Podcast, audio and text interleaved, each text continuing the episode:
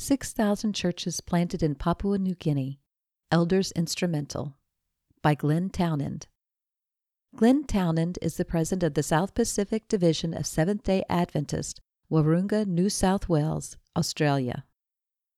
When the government of Papua New Guinea restricted group gatherings to a maximum of 10 people in March 2020 because of the rapid spread of the coronavirus, COVID 19, most churches in Papua New Guinea were not able to meet or worship together in their buildings. Kelvin Wakave, as an elder in the large district church, worshipped on the first restricted Sabbath with his family in their house.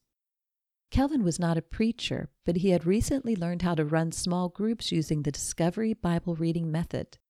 This is a simple, reproducible method that anyone can do. It begins with a simple prayer and then two different people reading the Bible passage that will be discussed all the way through. Then someone retells the Bible passage. Then Kelvin, as the leader of the group, asks five basic questions for the participants to answer What is new? What surprises you? What don't you understand? What will you obey or apply?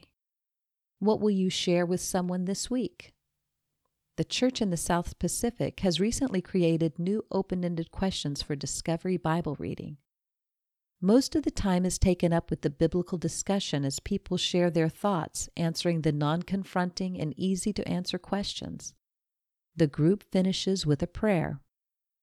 The Wake family enjoyed the discussion and listening to each other's perspectives. The children were so excited by their experience they were really understanding God and how to live for Jesus that they invited their friends to come. The group grew from 8 to 18.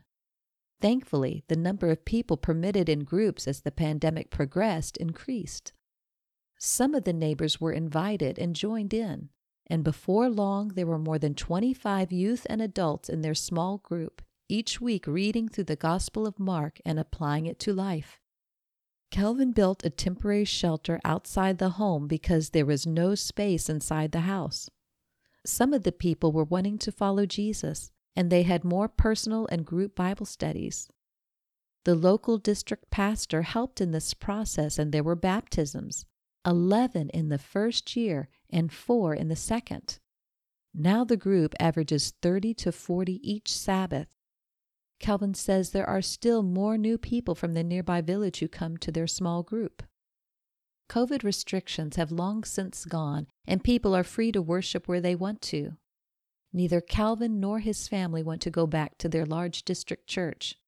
They like knowing each other and learning about Jesus together. They like being able to invite people to their home and learn how to do life together with Jesus. As an elder of the large district church, Kelvin has attached his new Sabbath Bible Discovery Group as a hand church or a new sponsored church from the large organized or mother church. The district church has eight new hand churches. I have visited the district, seen the district church, and many of the new churches. These churches were all started with the Discovery Bible reading method by elders, deacons, or deaconesses during the COVID restrictions. They are within two to three kilometers of each other in a very densely populated area of the eastern highlands of Papua New Guinea. The Discovery Bible reading method is effective not only because it is simple and anyone can do it, but because it is based on solid biblical concepts. In the New Testament, the Holy Spirit is the teacher. Humans are not the teachers, they are the facilitators.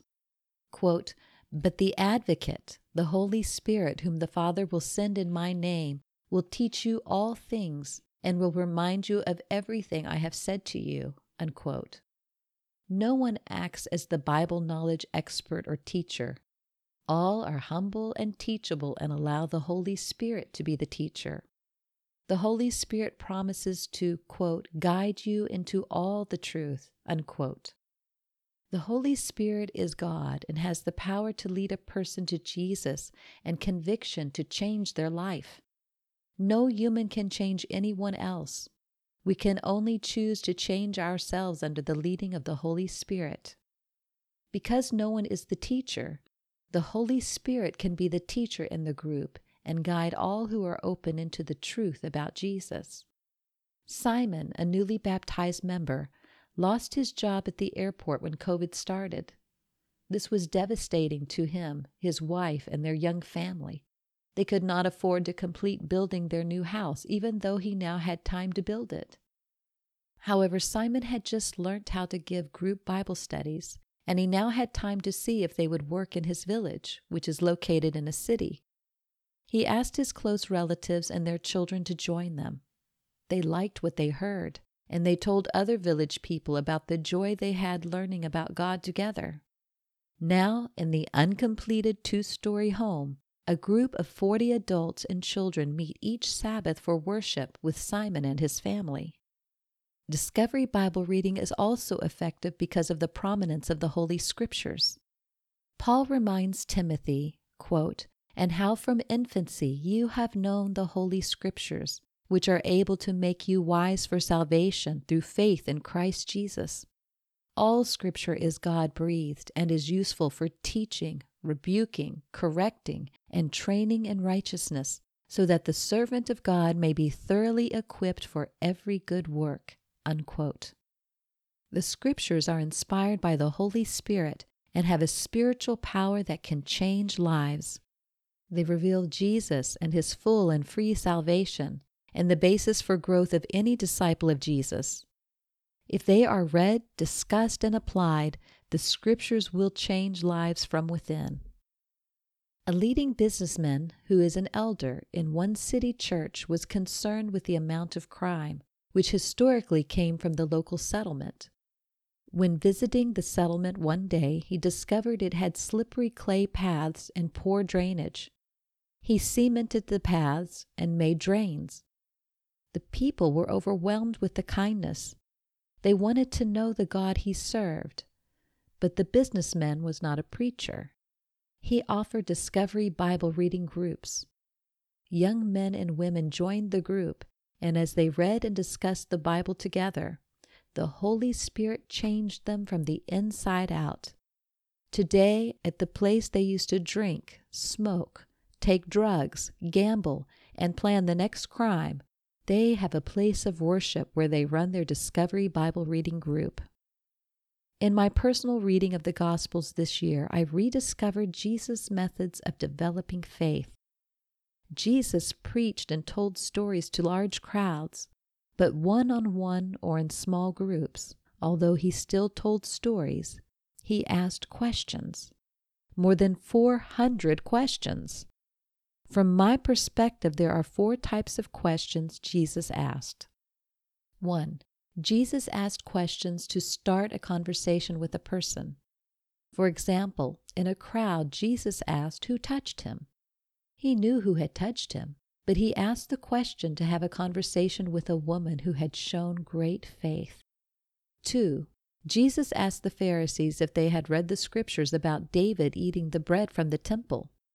This kind of question asks the person if they are aware of biblical facts. 3. When talking to the young lawyer, Jesus asked him, quote, What is written in the law? Unquote knowing the facts, but then asks, quote, How do you read it? Unquote. In other words, what do you think the scripture means? Such questions challenge people to reflect on the message and apply it in their life. 4. Finally, Jesus asked questions to challenge people to faith.